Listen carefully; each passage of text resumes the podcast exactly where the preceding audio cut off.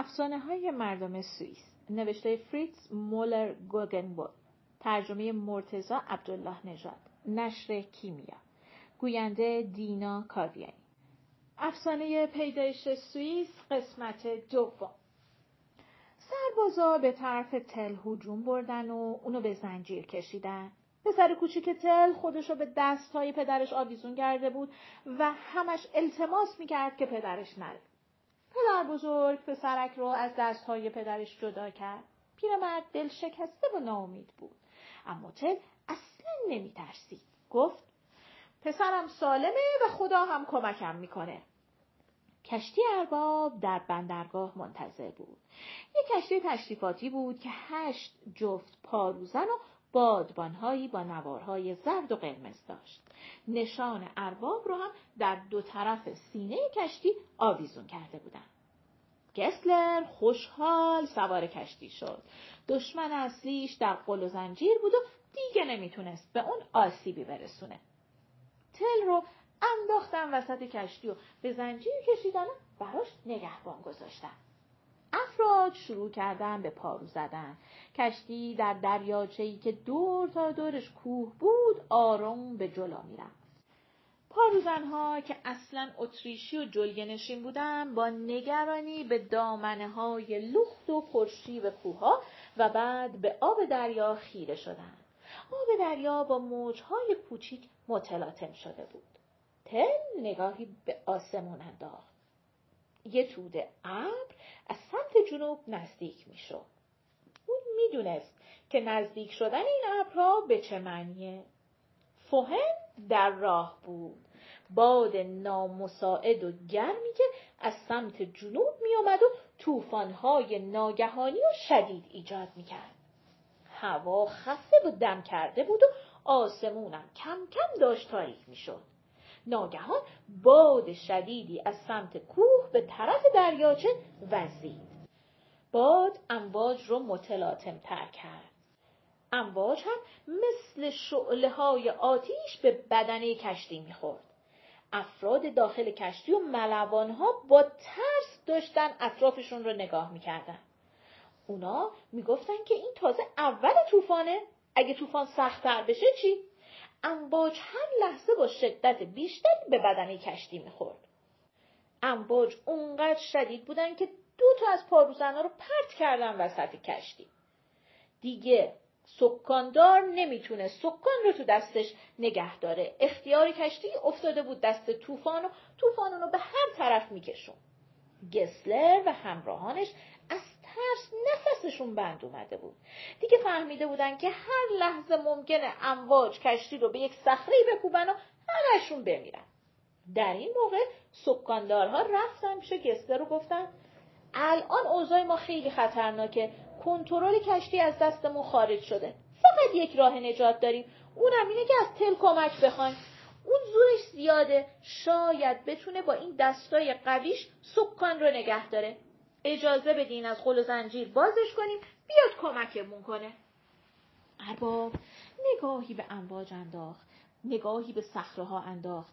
سر تکون داد و اجازه داد که تل رو آزاد کنن. تل اومد و سکان کشتی رو به دست گرفت.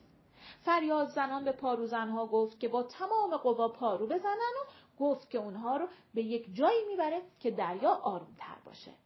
پاروزنا که از ترس رنگشون مثل گچ سفید شده بود دوباره دل و جرأت پیدا کردن. تل با اون دستهای قویش کشتی رو هدایت کرد. تل از اینکه می‌دید دستاش آزاد شدن قدرتمندترم شده بود. بعد با احتیاط اطرافش رو نگاه کرد و دنبال تیر و کمونش گشت. افراد با همه قوا پارو می‌زدن و آخر سر کشتی به یک شبه جزیره رسید. تل این شبه جزیره رو خوب میشناخت. در گوشه از این شبه جزیره صخره به پهنای سه متر از آب بیرون زده بود و امواج به این صخره برخورد می‌کردن. تل سکان رو محکم به دست گرفت. تل حساب کرد دید اگه پاروزنا ده تا حرکت دیگه بکنن می‌رسن به صخره. ده حرکت، پنج حرکت، سه حرکت دیگه نزدیک صخره بودن. تل ناگهان بدون اینکه کسی بفهمه سکان رو برگردوند طوری که دماغه کشتی به طرف دریاهای آزاد بود. بعد دست پاروزنی رو که تیر و کمانش دستش بود گرفت و اونو مثل عروسک پرت کرد داخل آب. بعد تیر و کمان خودش رو هم برداشت و با یه پرش بلند خودش رو انداخت روی اون صخره صاف. گسلر از جا پرید. ولی موج بزرگی که کشتی رو بلند کرده بود اون رو دوباره به یک گوشه پرت کرد. نگهبان تل هم نیزش رو برداشت که اونو به طرف تل پرتاب کنه. ولی تل خودش رو زیر بطه ها قایم کرده بود و دیگه کسی اونو نمی‌دید. کشتی بدون ناخدا بی هدف روی آب این ور ور می‌رفت. تل به خونه نرفت. نمی‌خواست خطر کنه و دوباره دست ارباب بیفته. برای اینکه ممکن بود ارباب و همراهانش از این دریای طوفانی جون سالم به در ببرن. می‌دونست که گسلر سعی می‌کنه که خودش رو به یه آبادی که اون طرف دریاچه است برسونه و از اونجا با اسب به قلعش بره. وقتی هم برسه به قلعش خب میاد و تل رو دستگیر می‌کنه. تل همه راه ها و کوره راه ها رو میشناخت. از صخره های اطراف دریاچه بالا رفت از روی شکاف ها و گسستگی بین کوه ها پرید از جنگل ها گذشت و رسید به برونو. گاه گاهی هم با نگرانی به تیرهایی که توی ترکشش باقی مونده بود نگاه می‌کرد. در برونو رفت به یک کافه ای غذا خورد و حسابی نوشید. توی کافه اجناسی که با کشتی به برونون میامد دوباره بسته بندی می‌شد و بار اسب و گاری می‌شد و به جاهای دیگه فرستاده می‌شد. بسته های پوست تیکه های پارچه و فرش این ور افتاده بود. ظرف های کره بسته های پوست دباغی شده همه چی اونجا پیدا می‌شد. تل همونجا شنید که کشتی ارباب از طوفان نجات پیدا کرده و به ساحل رسیده. با خودش گفت حالا وقت عمله. از یه کوره راهی بالا رفت. در بیشه که در منطقه ریگی بود تمام شب رو راه رفت و نزدیک صبح به حوالی قلعه ارباب رسید. گسلر برای اینکه به قصرش بره یه را بیشتر نداشت. او باید از این تنگه باریک و عمیق که دو طرفش رو کلی درخچه و علف گرفته بود بگذره. تل هم لابلای همون درخچه ها پنهان شد و منتظر ارباب بود. چند ساعتی گذشت تا بالاخره صدای پایی شنید. بعد گسلر رو دید. کمونش رو کشید و نشونه گرفت و تیر رو رها کرد. تیر به قلب گسلر خورد و اون از رو اسب انداخت پایین. چشمه گسلر لحظه به لحظه تارتر می شد. برای آخرین بار نگاهی به بالای سرش کرد و چشمش به تل افتاد که اونجا روی شیب جاده ایستاده بود. خواست چیزی بگه ولی درد مجالش نداد و نتونست و مرد. تل هم بین بوته ها ناپدید شد و در پناه سخته مخفی شد تا سربازا از کنارش رد شدن. بعد بلند شد و رفت خونش. خبر کشته شدن ارباب و اینکه دیگه نمی‌تونه به مردم زور بگه قبل از اینکه تل به خونش برسه به اون نواحی رسیده بود. اهالی تو خیابونهای شهر جمع شده بودن و با هیجان در مورد این موضوع حرف می زدن. موقعی که تل به آلفدورف رسید دوستاش دورش حلقه زدن و با شادی از اون که نجاتشون داده بود استقبال کردن. ولی تل از کنار مردم گذشت و با زنش به طرف خونشون رفتن. تل وقتی به خونه رسید رفت پیش پسراش. دید که اونا تو تختشون خوابیدن. صبح روز بعد تل آزم شکار شد. از بلندی کوه نگاهی به آلسدورف کرد. محلی که روز پیش قلعه ارباب بود و دیگه الان داشت خرابه می‌شد و دود از اون بلند می‌شد. اهالی آبادی حتی یه خشت سالم از اون قلعه باقی نذاشته بودن. همشو خراب کرده بودن. کار ویلیام تل برای اهالی ایالتهای کنار دریاچه سرمشقی شد که بیان و برای آزادیشون بجنگن.